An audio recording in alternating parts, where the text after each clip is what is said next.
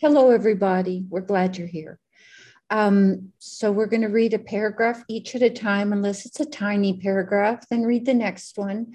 Um, and there's no demerits for getting it wrong. And uh, we'll do it alphabetically. So I guess we start with Christian. Is that right? Sounds good to me. Okay. Thank All you. All right. Sure. Okay. So, all right. We're at a teacher of Dharma. So, Dogen Zenji returns to Bodhidharma's poem saying, um, Where's the principle of one flower comes across is I originally came to this land to communicate the teaching and save deluded sentient beings. This land is the human world. It is Buddha's life, and it is your life because your life is Buddha's life.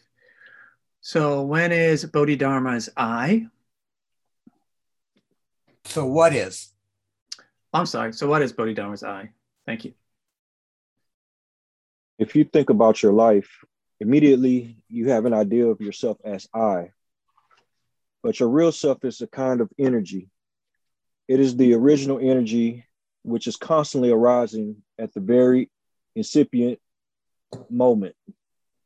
At the very incipient moment, there is no I. There is nothing to call I because there is no perception of I. There is no who. There is nothing to call who because you realize there is no existence to attach, your, attach as your own. At that time, you are simultaneously this very moment itself, extending into every inch mm-hmm. of the universe. So self becomes the whole universe. This is oneness. When you practice based on oneness, self is no longer just you, self is you and also others. And before you read, Daniel, let's just pause a moment to let that sink in. And anyone who has anything to say or comment, please do.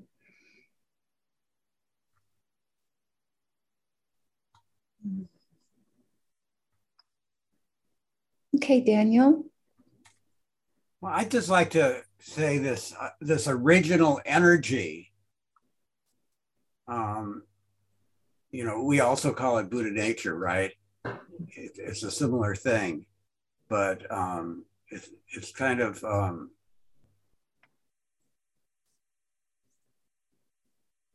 it's something we all yearn for. I think it's like virility to me. You know, just to add to that, and I think I also it makes me think of a couple ways we think about energy, like chi and flow and feel, um, which are all, I think, very connected to that source energy.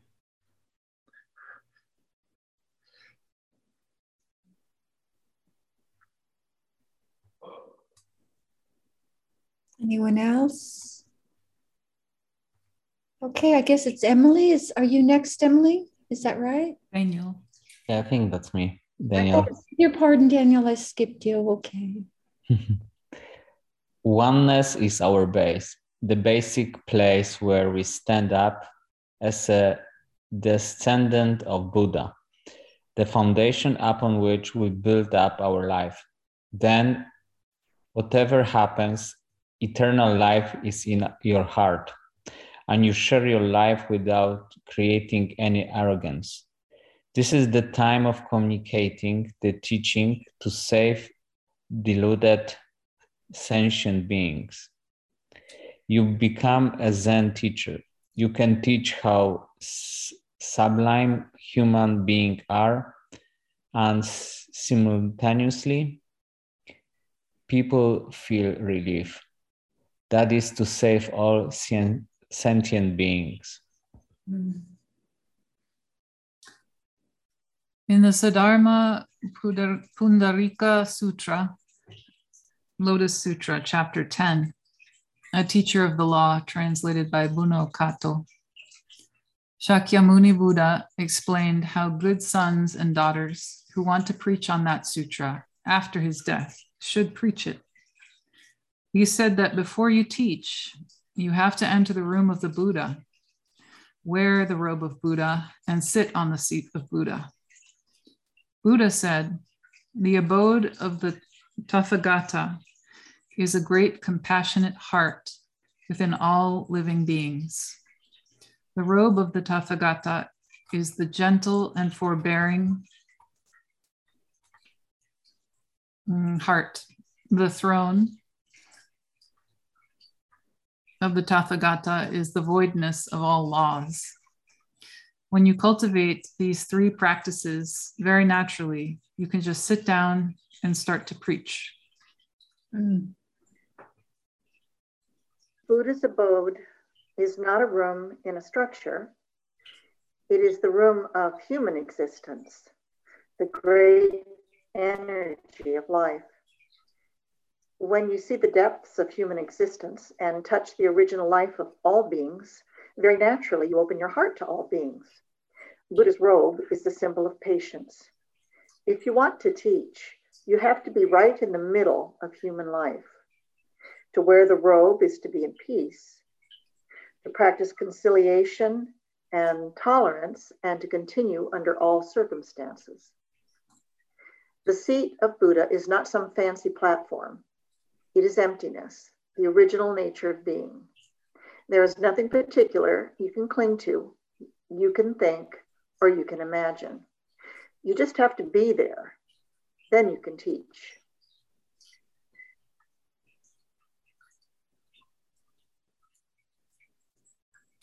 Um, am I next? Yes. Okay. At one of my talks, a man criticized my English. He said, Hey, teacher, with your English, do you believe you can communicate with Americans? I said, No, I don't. I said, Yes, I do. Oh, I said, No, I don't. I said, Yes, I do. I took both answers, so I had to explain. I asked him, How much can you communicate with people in your own language? The more it is easy to use your mother language, the more you make mistakes. I'm not proud of my English. I'm not proud of my Japanese either.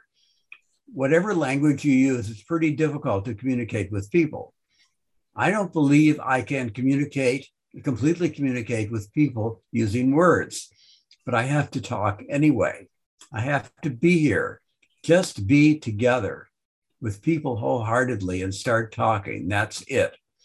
That's all I can do with a different language. So the man kept quiet. Kim and I were talking about this just today in our buddy meeting how sometimes there are no words um, to touch what we're experiencing, but sometimes that's all we've got. And then again, Kim also has his art. Um, so he does it that way too. So the next paragraph is the more we use language, the more we create a gap. But before we talk, we are already, I'm sorry, before we talk, already there is communication. In the story of Shakyamuni Buddha's life, wherever he went, people felt completely peaceful, and very naturally they bowed to him even before he began to teach. That is entering the room, wearing the robe, and sitting on the seat. It is to save all sentient beings. If you want to preach Buddha's teachings, I think you must be this kind of person. Then you can teach. Even if there are some aspects you cannot explain, still you can demonstra- demonstrate eternal life from your heart. Meditative study. Dogen Zenji said, Milen is next, Stephanie. Milen, are you going to read tonight? Oh, I'm sorry. Um, yes, Nelda, sure. Oh, thank you. So sorry. That's all right. Don't worry. I think my turn was after Kim anyway. Um, yeah, I thought I was after Nelda. That's why I'm confused. So I think it's Kim, then N, Nell. Oh, yes, you are after Kim. Forgive, forgive me, Milan. I am so sorry. I'll no switch. I'll switch our names on my list. There you go. A meditative study. Uh, Dogen, Dogen, Dogen Zenji says, where the light and color are sought must be in meditative study. Light and color is a manifestation of Buddha in the human world. Meditation is seeking for the truth. Seeking for the truth is not a temporary desire to get something. It is not the researching, researching a particular concept or, or idea. To seek the truth is to continually watch human life, searching, exploring forever, life after life. We research the light of a tree, the light of a bird, the light of a human being, the light of suffering. This is to study or to learn the self. Your time and opportunity to study and learn the self is your human life right here, right now. Human life is very precious for us. Your life is very precious, something more than you understand.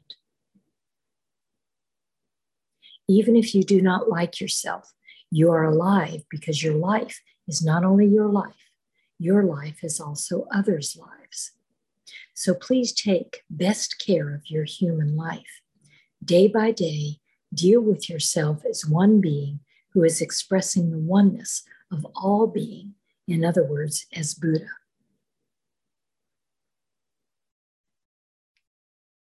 Is that back to me? I think so.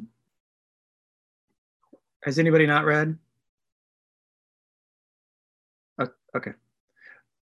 So Zen practice is to manifest a single Buddha within your human body by doing something with wholeheartedness. When you bow wholeheartedly, bowing is the functioning of Buddha and bowing blooms with the whole world. Doing Zazen with wholeheartedness is practicing Shikansa, Shikanstaza. When you do zazen like this, you are not distinguishing particular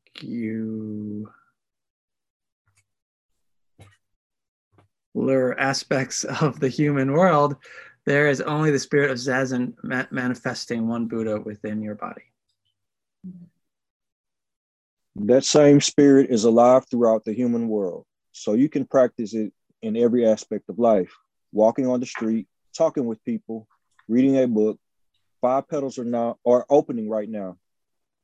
The skin and muscle of Buddha are manifesting right here. So let the flower of your life force bloom as your activity, whatever it is, and just do it as Buddha.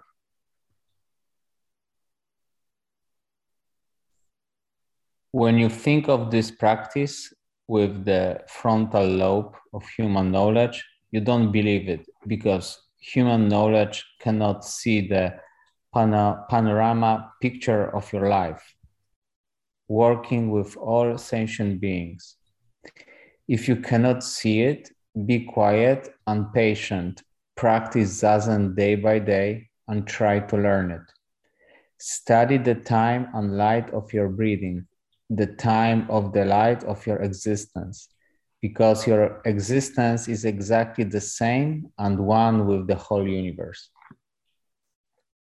Through spiritual practice, you can go beyond human knowledge to directly touch the life of nature, the life of the sun, and the real life of human beings.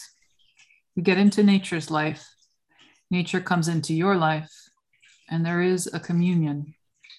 At that time, you discover your true self. Cause and effect in Zen practice. We think that cause and effect are separate because, in the realm of the time process, a flower blooms and a fruit comes later. But according to Buddhist philosophy, cause and effect exist not only in the realm of time, they also exist in the realm of space. In the realm of space, the provisional names cause and effect are loosened and cause and effect are the same. How can we understand this? We have to see cause and effect not in terms of a dualistic view, but in terms of the universal realm.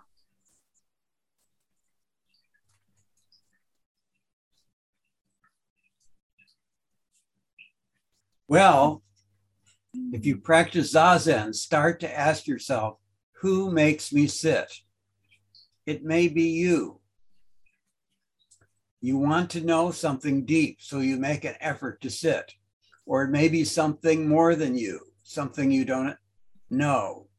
That something more is a kind of energy which is there before you put a name on it. When we put a name on the energy, it is called Buddha, Buddha nature, or real self. We use different terms, but each one means the same original energy of the whole world, the boundless and compassionate energy of being, which is constantly coming up from deep in the ground like spring water.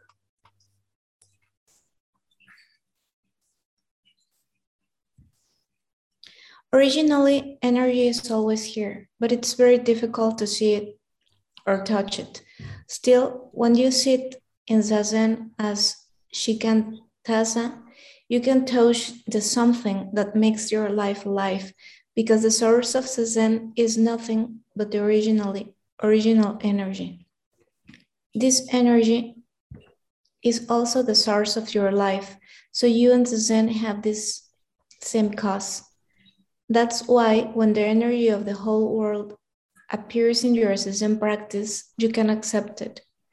Energy appears, appears and is called Zazen, but Zazen is just a temporary name given to that activity. So what is Zazen practice? It is just energies coming up. That energy is called Buddha. Buddha means original energy of life. So let's sit down and practice Zazen as Buddha. To practice Zazen as Buddha, all you have to do is accept the energy of the whole world in the realm of your Zazen practice and abide firmly in Zazen. Then fruit appears in the whole world as, as the effect. That is enlightenment, which is also called Buddha. In Zen, we sometimes say things like only Buddha and Buddha, or Buddha appears and Buddha forms his own life. We say so because we practice Buddha as the cause of our Zazen, and Buddha appears as the effect of Zazen. In Flowers in the Sky, Dogen says, It is the forming of the fruit is up to your forming of the fruit. This is called ripening of its own accord. Ripening of its own accord means cultivating the cause and experiencing the result. So, if we want to make our life mature fruit, what do we have to cultivate?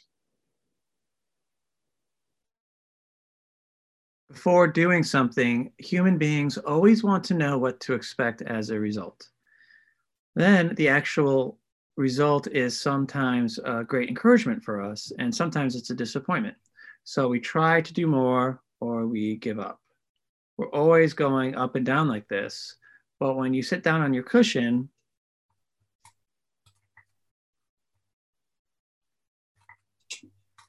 there's no there's no space to poke your head into thinking what merit you can gain from zazen. If you always do zazen in terms of getting a result, you will miss the most important point. First, you have to participate in zazen then you can see the result. Cultivating the cause means throw away your thinking and become calm and pure. Then you can accept the energy of the whole universe as cause and see that see that energy in the in the whole universe as effect. At that time, in the realm of Zazen as cause, effect is simultaneously there. That is living beyond suffering which is the fruit of zazen.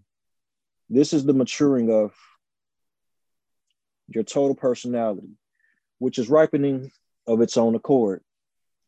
So from beginning to end, just sit down. Accept zazen as a source of energy and just sit down day by day. All we have to do is live like this. Then your life becomes mature. How do you develop and mature your life is very simple. Whatever kind of uh, occupation or talent you have, if you want to develop properly, you have to practice it every day. Then practice will arise in everyday life and brighten your life. When I was young, I couldn't believe this, even though my teacher always told me that Buddha's teaching is not something exciting. It's simple practice in everyday life. I didn't believe that my boring temple life was a vivid passage to make my life mature. But now I know that this is the real, real this is really true. Hello, Ellen. Hi. Thank you for joining us. Would you like to read next? I think you're next alphabetically. Is that right, everyone? Mm-hmm. Okay. Okay, thank you. Yeah, I, I was at another book group and went long. Everyday life is pretty busy, but if you calm down, you can touch the core of your activity, whatever it is. So, for a moment, anyway, forget your thoughts. Just stand up in that energy and open yourself. Very naturally, the fruit of Bodhi mind is formed. This cause and effect is called in common. In means cause, N is round or perfect, ka is result or effect, and man, man or man is fullness, perfection, or completion, just like a full moon. So, cause is perfect and effect is perfect. This is the practice of Buddhism. Buddhist practice is calm, stable, and not showy. It is to make the root of your life strong. Continually, under all circumstances, we stand up in oneness and deal with ourselves and others from that place. So take wholehearted care of the life of your work, the life of seeing a friend, the life of standing in a field, the life of feeling the morning, from beginning to end, whatever happens, this is our practice. This is the true way of life for a Buddhist. This is the essence of Buddhist teaching and the point that Dogen Zenji emphasizes strongly in Flowers in the Sky. If you quietly read this chapter again and again, I think you can feel how compassionately Dogen tries to teach us. Any chapter of the Shobogenzo is really filled with Dogen's compassion, kindness, and charitable heart. You will appreciate Dogen's way because this is Shakyamuni Buddha's real heart, real teaching. Untangling knots. Human life is kind of like a bunch of tangled thread. The pure energy of life arises as the insipid moment, but in the second moment, something happens. All of a sudden, that energy is twisted. Lots of threads are tangled into knots, and many problems come up pain, suffering, emotions, and difficulties with human relations. We cannot escape this human situation. We have to handle these knots. How? It's not so simple.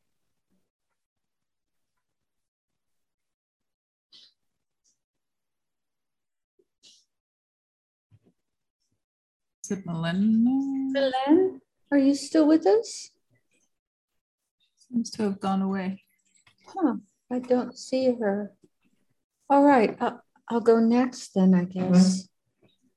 A knot is created by many conditions your life, others' lives, nature, cause and effect. It's very complicated. You cannot understand your life only in terms of your own ideas, emotions, feelings, and the narrow telescope of human knowledge. If you handle your life only in terms of duality, irritation always follows and you create more problems. So be careful, be patient. Don't deal with the problem quickly with a short temper. Hold it gently and think carefully what to do. Before you see a problem, your life is already working in the big scale of the self, the Dharma world, where all sentient beings are living together in peace and harmony. Everything in our dualistic human world is nothing but a single Buddha. So we have to take care of all beings as Buddha. The grass in the field is Buddha. Your thoughts and emotions are Buddha, and you are Buddha. So when you face a problem, first accept your life as Buddha and take best care of your knotted life as Buddha. How? Accepting and taking care of your knotted life as Buddha means you accept full responsibility for your life. No excuses. This is the point we have to constantly surrender ourselves to. When you see a knot, before you start to analyze it, surrender yourself to the whole world and vow to use your life for the sake of others. Then open yourself and accept that knot with warm heartedness. Handling a knot like this, you take best care of a knot and work on it in the realm of the whole world. Finally, the knot comes into your life and you come into the knot's life without any gap. When knots are not separate from you, knots turn into by practicing the of by pra- by the practice of accepting a problem and cultivating it as a flower in the sky in other words as buddha very naturally your mind is soft and kind. Your heart is patient and gentle and forbearing without this basic attitude towards human beings and the human world you cannot deal with the ugly and miserable aspects of human life so accept all kinds of knots with compassion. Deal with everyday life with compassion. Then you can be patient and wait for a meaning.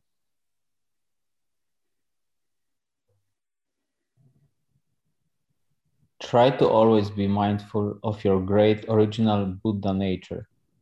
In other words, try to maintain the pure energy arising in the incipient moment and try not to forget it then you can work on a problem in the small scale of the human world.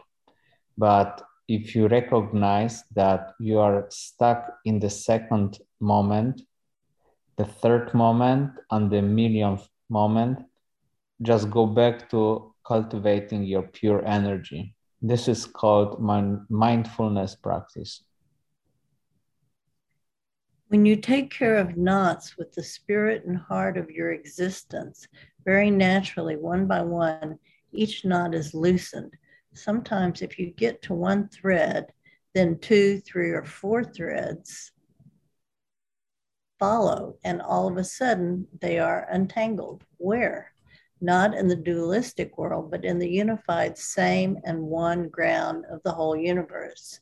This unknotted life is called freedom, liberation. So, as simply as you can, accept knots softly, gently, with kindness and generosity, and then take care of them patiently. Patience is working on the knots one by one with a calm mind, stability, relaxation, and assurance in your existence. Through handling all aspects of your human life with kindness and forbearance, you can touch the core of your life where you experience deep communion with others by touching the core of the life of all beings, you can communicate Buddha's teaching to others and save all sentient beings. This is the Bodhisattva's attitude toward human life.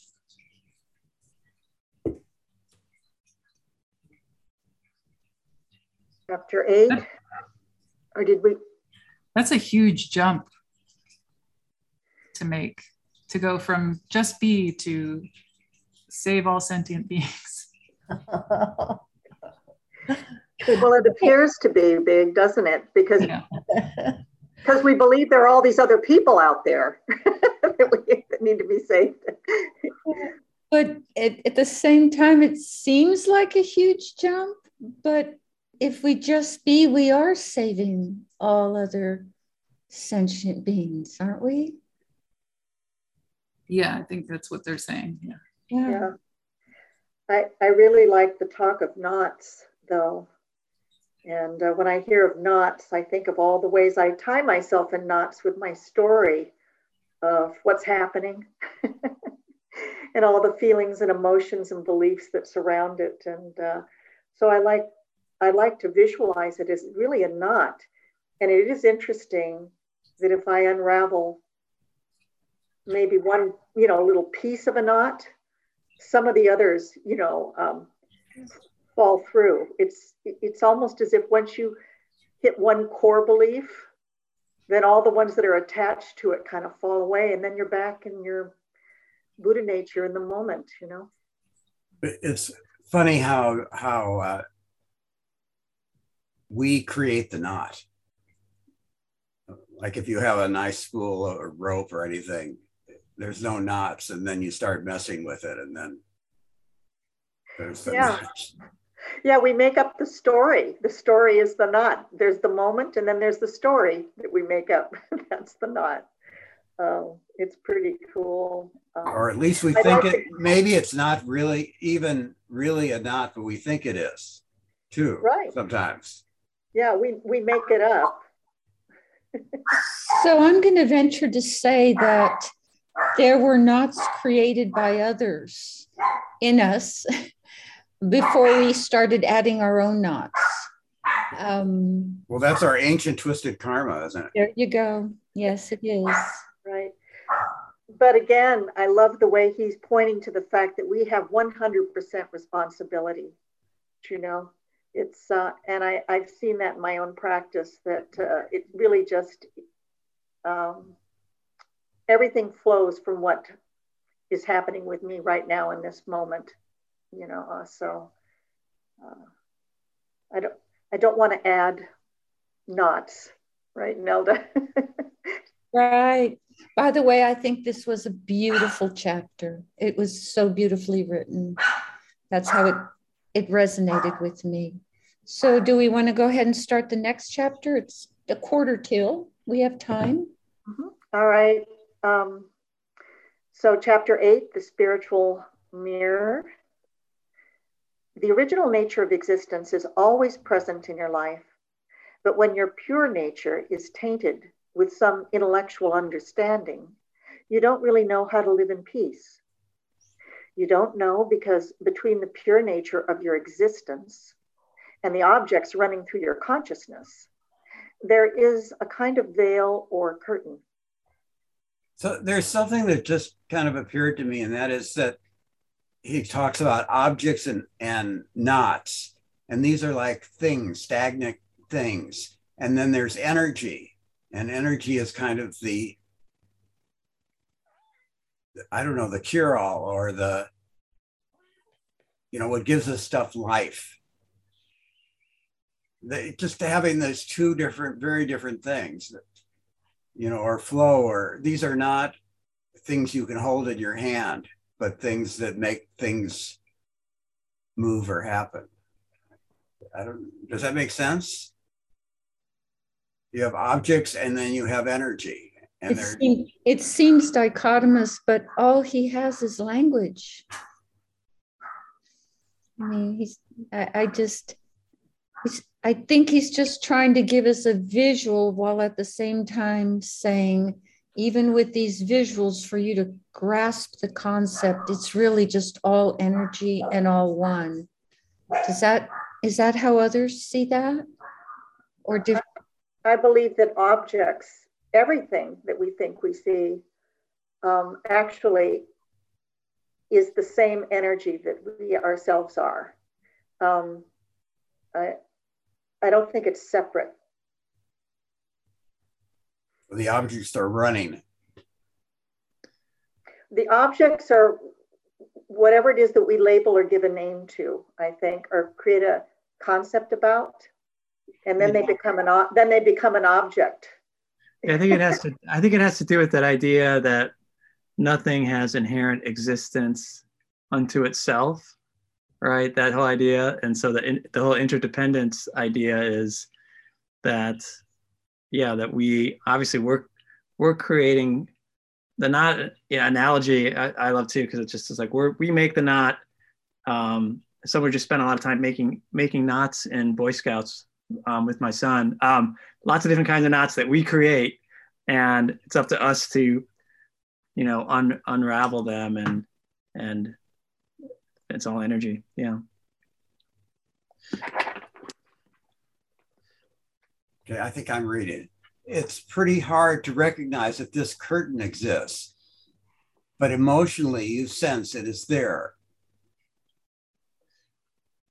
You don't exactly know what it is, but something always bothers you. No matter what you do, there is always a feeling of uneasiness or restfulness, restlessness. You aren't satisfied. So you need a way to lift that veil and see your own pure nature. How?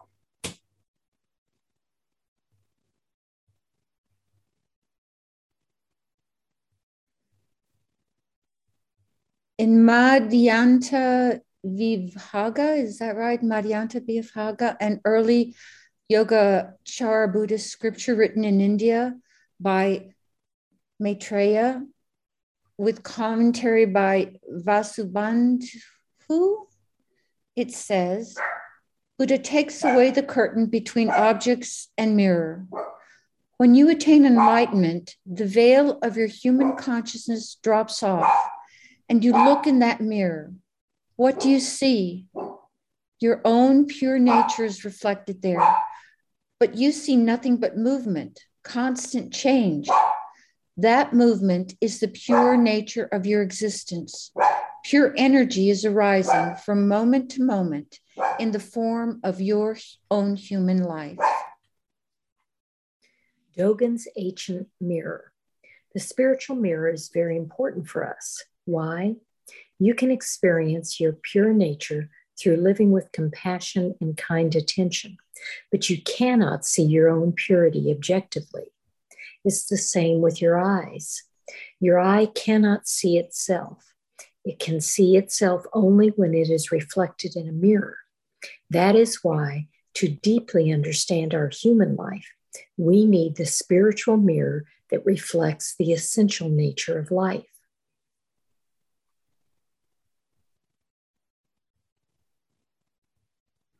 What is a spiritual mirror?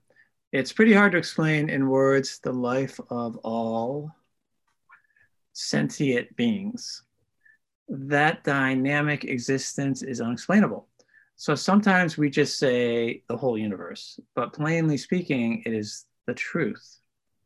So asking what is the spiritual mirror means you are asking what is the truth.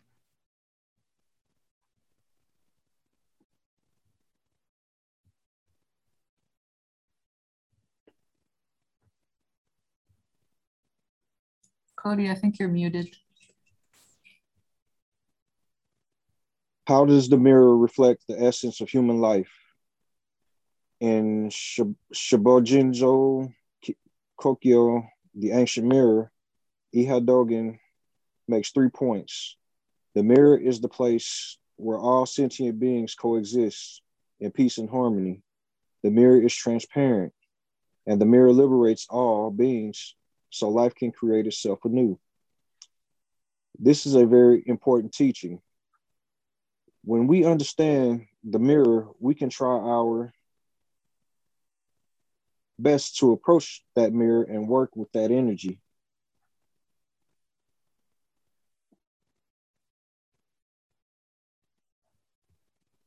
The coexistent place. The ancient mirror is the place where all sentient beings exper experience the same things and become the same as Buddha's and ancestors. Dogen Zenji says, the ancient mirror is what Buddhas and patriarchs have received, preserved, and transmitted personally. Enlightenment is personal, but it's really for everyone. When you realize how sublime human life is, you cannot hold it for yourself. Very naturally, you want to say something about it to your sons, to your daughters, to your friends. Every single Buddha and ancestor has personally received the ancient mirror and tried to hand it down to the next generation. So it's personal. But from generation to generation, they all received, preserved, and transmitted the same mirror. So it's public.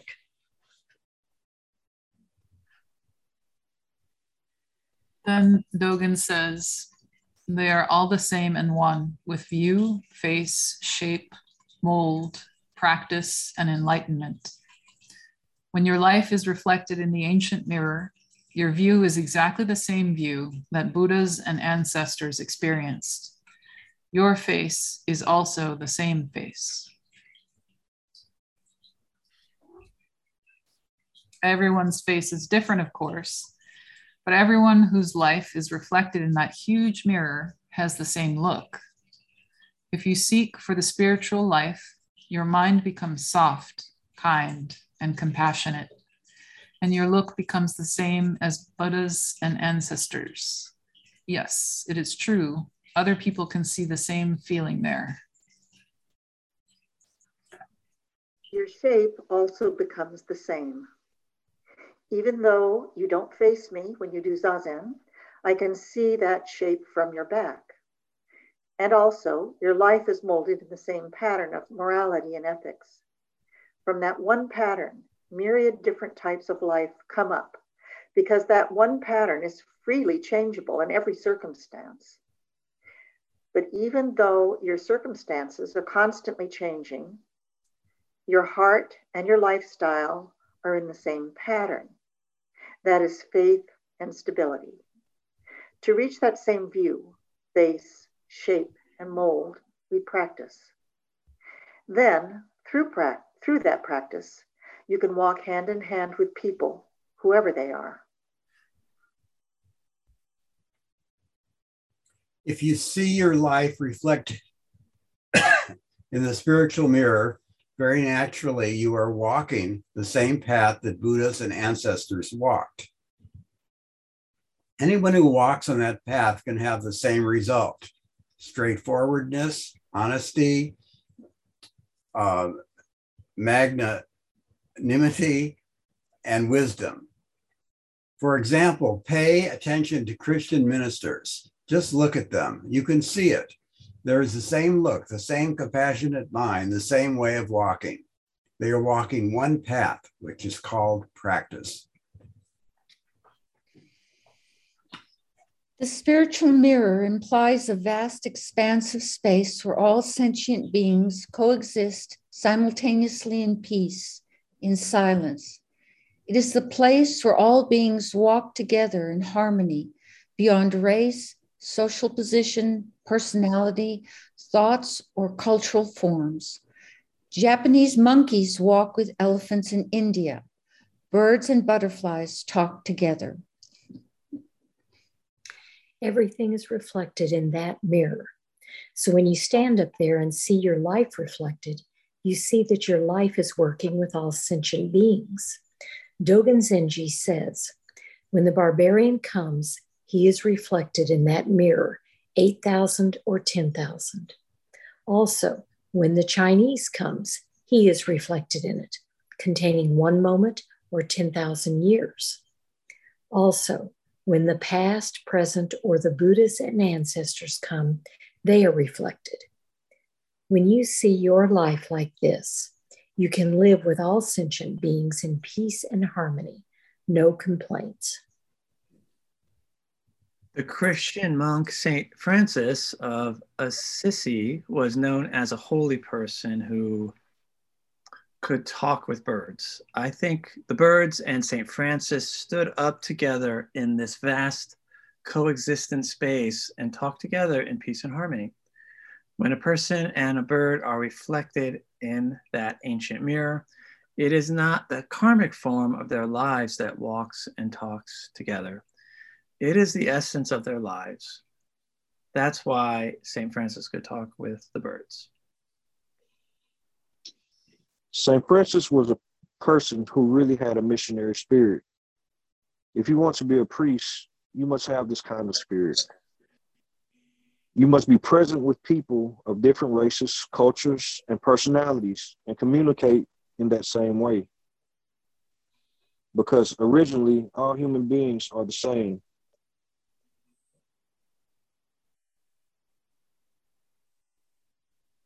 Clear, transparent functioning. When I was 14, Let's let's see how long this section is. Yes, thank you, Kim. But it, How, how uh, how long is it? I, I don't have the book. I don't know. Uh, it's about two and a half pages. Yeah, Okay. it's a little long. We can stop here if you'd like, although it seems, in a sense, like a continuation of the previous sort of Okay. like the bow on the gift. Yeah. Yeah. okay. So let- let's go through this one section. clear, transparent functioning. When I was 14, my mother died. It made me very sad. Every night I cried and cried. The more I- longed to be with my mother, the more I realized that my mother was far away from me. Then, all of a sudden, very smoothly, my mother came into my heart. It was like spring water coming up from deep in the ground. I felt depth, I, I felt deep appreciation of my mother, and I stopped crying. I didn't know why, but I felt my mother alive in in my heart. What happened? When my mother came into my heart, she was reflected in the same mirror where I see my own reflection, and her face and my face became one. The ancient mirror, Dogen mentions that mirror in this way, saying, not dim either inside or outside means that inside is not against outside, and vice versa. It is not front or back. Both of them are visible as one whole. Sorry, Ellen. That's okay. Go ahead. Okay. The point is a little difficult to understand because an ordinary mirror has a front that is clear and a back that is dim, but the spiritual mirror has no front or back. So it is completely clear. Also, it doesn't have an inside as opposed to an outside. In other words, it has no limitation. Inside is simultaneously outside, and outside is simultaneously inside. The ancient mirror is completely transparent, but it is still a mirror. When your life is reflected in that mirror, you also become transparent. It is very difficult to imagine a mirror like that. So, temporarily, let's say it has a front and a back.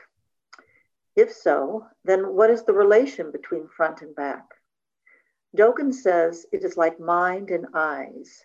He says the words mind and eye, resembling each other, mean that a man sees a man and that mind is his eye, both inside and outside the mirror, both of them being visible as one whole.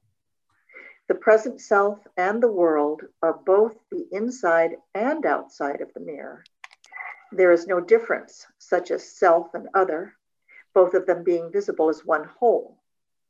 Others are self, self is others. You can understand what you see with your eyes, and because mind and eyes work together as one whole. Temporarily, you can distinguish between your mind and eyes, and actually, they are not separate, they are interconnected. What about the picture you see with your eyes? Can you say whether it is inside your mind and eyes or outside? What's more, all sentient beings have minds and eyes. So, whatever picture you see, it also has mind and eyes. There's a Zen story about this. A donkey poked his head into a well and saw his face reflected in the water. At the same time, the well looked at the donkey and saw itself reflected in the donkey's eyes. So in the well, there is a donkey, and in the donkey, there is a well. So who is seeing whom? Nothing to say. There is just a donkey looking at a well. Looking at a donkey. Oh, I, I think I think it flipped before I finished. There is just a donkey looking at a donkey, a well.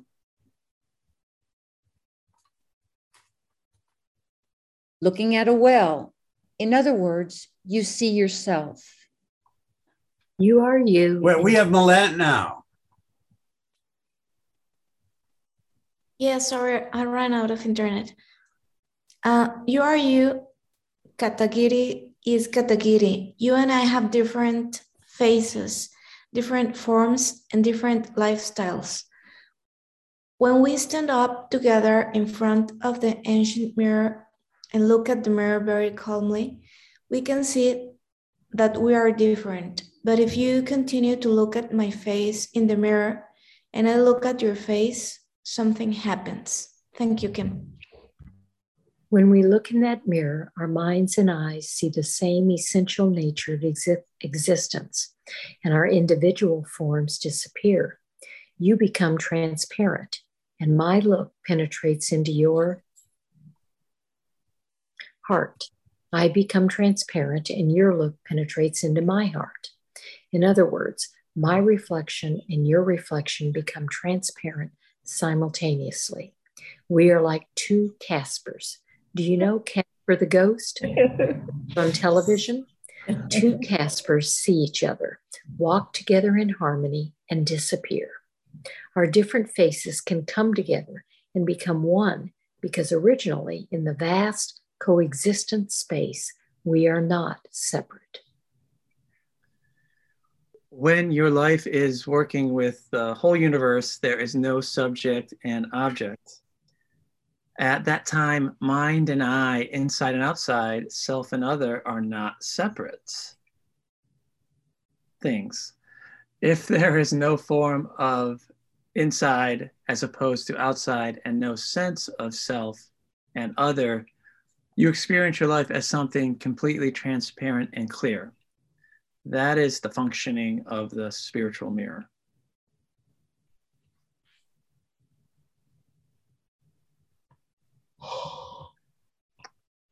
I remember uh, Cody just left, so.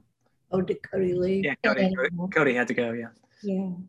Okay, so that's me. Um, in every person's reflection, we can see a manifestation of human life, the human mind and the human heart. That is why we have to make every possible effort to see and understand culture, cultures and personalities different from our own. So let's live together in peace. You stand up in that mirror with a calm mind. Other people stand up there, and finally, those different faces become the one face of the essential nature of human existence. Mm. That's a good place to stop. Thank you, everyone. So now we'll write for 10 minutes. Is that right, Kim? Do you want to ring a bell? Will you ring a bell, please? Thank you.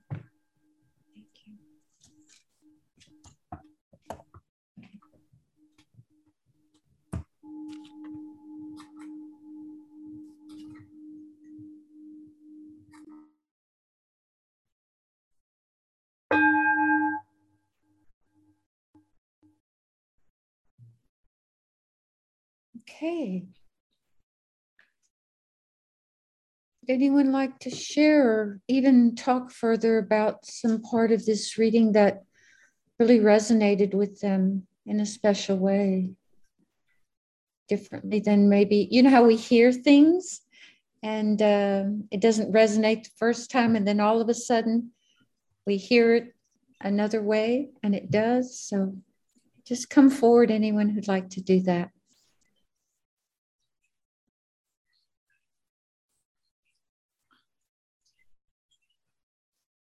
I uh, spent about a year or two in a group called Codependence Anonymous, which is kind of a, a group about how to establish boundaries and establish a sense of self. And um, it's interesting. This seems like, in some ways, it seems like kind of a um, the opposite of that, in which uh, you're, I don't know, it seems to suggest that I cultivate a sense of oneness that's not separate from everything. And I, I can certainly do that um, kind of like taking a dip in a swimming pool. And that is a very pleasant experience. But I'm not really sure how to balance that in day to day existence. So I'm curious if anyone has thoughts about that.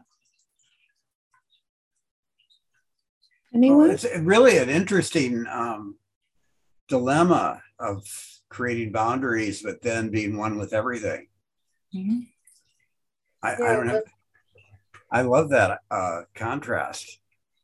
Yeah, I I hear what you're saying, Emily. I, you know, had a very codependent relationship. Um, I've had more than one, but I think what I'm hearing here, uh, what he's trying to relay, is that everything resides within us, and my codependent relationships had to do with, um, oh,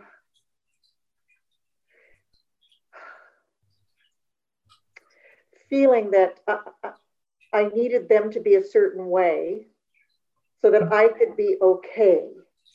But actually, the okayness already resides within me, you see. Mm-hmm. Um, like, I love where he talks about in this book, I highlighted it when he was 14, his mother died, and he mourned her loss until she came into his heart. And it reminds me of um, a friend of mine recently who lost his dog and he was really mourning. This was his only companion. He's a single man, no family living with him. Um, and it, he said he cried. He felt like he lost this companion, this love, until he was sitting in meditation. And the next day he realized, oh, this love that I'm feeling is still here. In fact, that's why I'm mourning because it's an expression of love right here. It's right still with me. So the love isn't lost at all, you know. And um, uh, years ago, Flint did um, uh, inquiry with um, somebody at Appamada. This was a long time ago. And he came up and sat with Flint and said that he was in love. He'd met a woman and he was in love. This is somebody who'd been a young guy single for a while and he seemed to have a, a, a, fear in a way. He didn't know what to do with this. He never felt like this before. And Flint turned it back to him and he says, But this love that you're feeling, is it coming from this woman or is it coming from within you flowing out toward her? And basically, he had to admit he was the one feeling this love. So the love didn't reside with her, you know. So when I hear codependence, it's sort of like um, that's a faulty way of thinking of unity in a way. Mm. You know, it's pointing to a lack as opposed to this wholeness that he's pointing to. Thank you. Emily, yeah. I want to share something. I had a question of Flint during one inquiry because in my in my life and particularly in my professional practice, I met people I would lab, label as evil I would just dangerous. Um, I practiced family law. There was a lot of incest in some of those cases, um, physical and sexual abuse in some of those those domestic cases. And so I, like you, was trying to balance this. We are all one. We are all part of this energetic field, and yet an awareness that there are some people who are unsafe and, and Flint very clearly said, both, yes, yes, both. we are all this energetic field. We all are Buddha nature, even those unskillful people you label as evil. But that's part of our practice too, to understand that we are all Buddha nature down to my little doggies. Um, but a rabid dog is dangerous, and we need to have the wisdom to protect ourselves from those. And that's comparable in a sense to the wisdom to create those um, safe spaces for ourselves in, in codependence. It, it's not that you're separating someone or looking at someone as lesser. It's a matter of respecting oneself. And I'm paraphrasing Flint as a Buddha and taking self care first, because without that, we can't even see the world as an extension of ourselves. So it's both. It's mm-hmm. not, it's, it's not, it's not either or. Yeah, I and think, oh, go ahead. I was just, I will end it with this. What came up for me in my own reflections is that for me, non dualism, oneness of all things, this energetic field is easy to grasp and hold. What's hard to do is when I bump up against another human being and my constructs and my judgments come up, and then I realized, oh my goodness, all they're doing is mirroring how I judge me, how I hold me, how I criticize me. Because if that is the patina I put on them, it's the same patina I put on me. So that was very um, insight, um, a big insight for me to to remember again that how I treat others ultimately is how I treat myself. So I need to start being kinder and compassionate and more gentle with myself so I can do that with other Buddhists out there. So. Thank you. Yeah, that's that's that's great, now though. Yeah, it's interesting because I yeah I think I think you know we talk about emptiness and emptying yourself and the whole idea of giving. I I think it doesn't mean my interpretation of it doesn't mean loss of self completely into the universe. It's obviously means holding on your identity in a very much lighter way, um, perhaps as far as to be able to be more fluid and integrated with things. Um, one one note I wrote, I, I, was really thinking a lot about the um, the mind and the eye component that he's talking about there, and you know this is a pretty interesting piece of sort of neuroscience that's kind of new that I think speaks to this, which is, you know, neuroscience has just made a recent discovery that talks about how um, how we actually process information, and we think we uh, most of the time, you know, we're seeing things light through our eyes that go to our brains, but actually the inverse is true, that our brains are actually um, um, extending out outward um, to process information. Um, and so it's not light coming in. We're actually, um, you know, processing information, the brain looking out to, to the light. And only when there's a discrepancy with what we expect, the brain expects to see, does it does it make a modification, which I think is really interesting. So, you know, we think we're reacting to things out there, which we are when there's a discrepancy and so forth. But in actuality, it's you know from a spiritual internal mirror or cosmic mirror we're reflecting outward more often than things are reflecting inward towards us so i think it speaks to what you know is being being said here with the mind and the eye dynamic so hmm. Kind of like superman with his ability to you know heat things up or whatever so it comes out. That's really a beautiful thought. Yeah yeah exactly. So it's but it does speak to that it's all internal in us. Everything how we react to things how we're how we're how we deal with that it does all emanate from all we have are perspectives right? There there's there isn't an entity looking out over it saying here's the perspective. It's our perspective on everything right so yeah how can it not all be unified an x-ray vision is like that yeah that's true uh, so, Kristen, I have a question for you. This is something I do not daily, but often. I'll sit and I'll look out at whatever's in front of me. Yeah. And, and think, I am the universe looking at myself. Oh my gosh, I'm beautiful. It's beautiful. It's just stunning because I'm made up of all the same stuff. I'm just configured differently. Yeah. So when I look at all the ways that that this Buddha energy is configured, it's just stunning.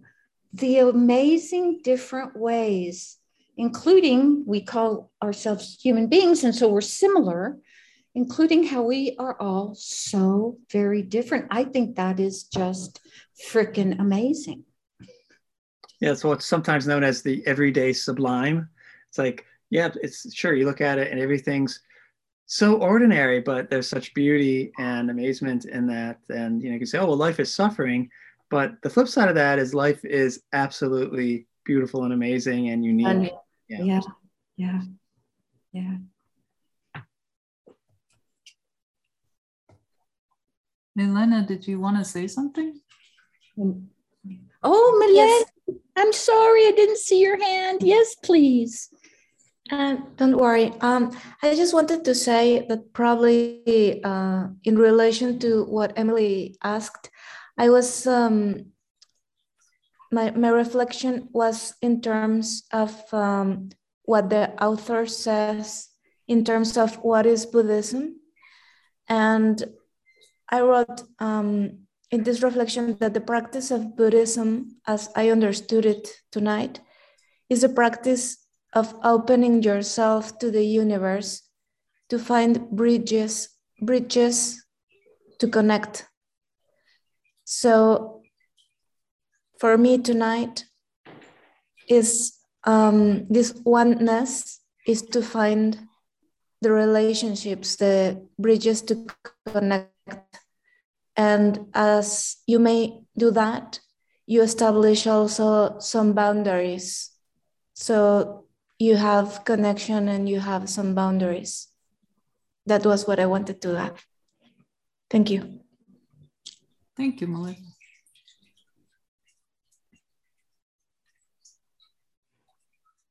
And Milen, even though I can't see you, your voice is so energetic. It carries so much beautiful energy that I feel like you're right here with me in this room. So thank you for sharing. Oh, thank you, Nelda. I can read mine. Uh, the surprising thing about a mirror is not that we see ourselves, but that we are now plopped into a world with no preferences for me. Now imagine Dogen's transparent mirror. What then?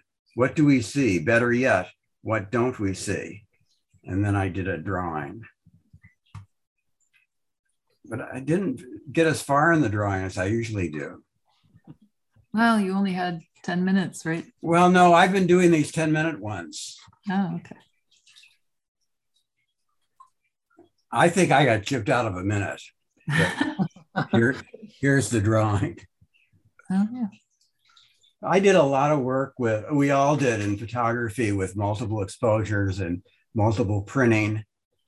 And it's, and we kept, you know, even doing things of exposing the film over and with a view camera. You can do this, like doing as many exposures as you want, and uh, you know, hundreds of exposures, and just uh, so it reminded me a lot of that. That that pretty soon we're all kind of barely visible. We're so transparent.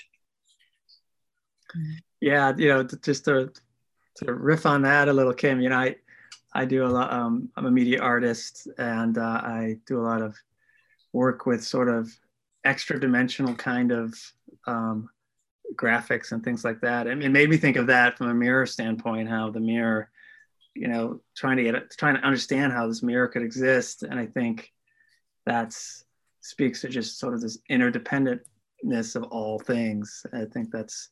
I'm going to try to find a very famous multiple exposure.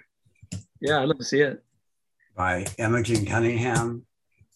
Uh, she did a, a wonderful photographer. Um, she did a book when she was 90 of people over 90.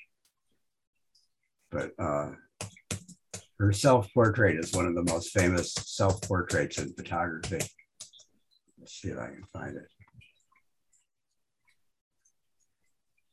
What is her name again, Kim?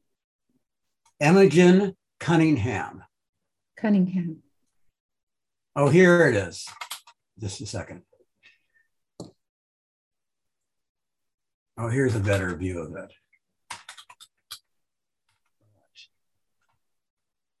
Oh, good, good. Okay.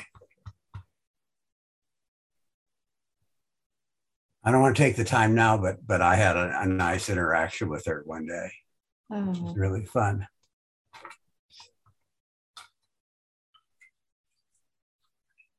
She only liked young people, even though she did that book of people over 90. You know, like I was probably 18 or something. But do you see her picture? That's her in the window. Yeah, yeah. very pretty. And there's a picture she took herself. She's holding the camera in her hand. She also did male nudes, which was interesting, like, you know, maybe in the teens. Mhm. I don't, I don't know if this is one, but, uh, and had to hide the, that wa- isn't male nudes, Beautiful. but she had to, that's her, that's her when I knew her. Such a great lady. And, um, and I don't see any of the male nudes, but she got in so much trouble with them, she had to like put them aside for 30 years. Huh. Look, they're still, they're still Is aside. that Frida Kahlo? Mhm. There's probably a Frida Kahlo where, where, Several. At the bottom. do you think, uh, the bottom, the bottom, still more? That's Georgia O'Keeffe. Here, Um, Yes. there we go. There she is. Yeah. Yes. Gorgeous. So it looks So like I don't know that that's her photograph. I don't know that what we're, I don't know that, that she did that photo. Hmm. Okay, I'll stop. But go on, Nelda. Well, I was going to say our time is up for tonight. I wish we had more. This was lovely. And Emily, if something comes up for you where you where you like land, I'd love to hear what your answer is to your your question. It would it would enlighten me. Mm. Yeah. All right, everyone. Thank you so much for being here. See you next week. Take care. Be safe. Thanks, everybody. Yeah. Have a great night.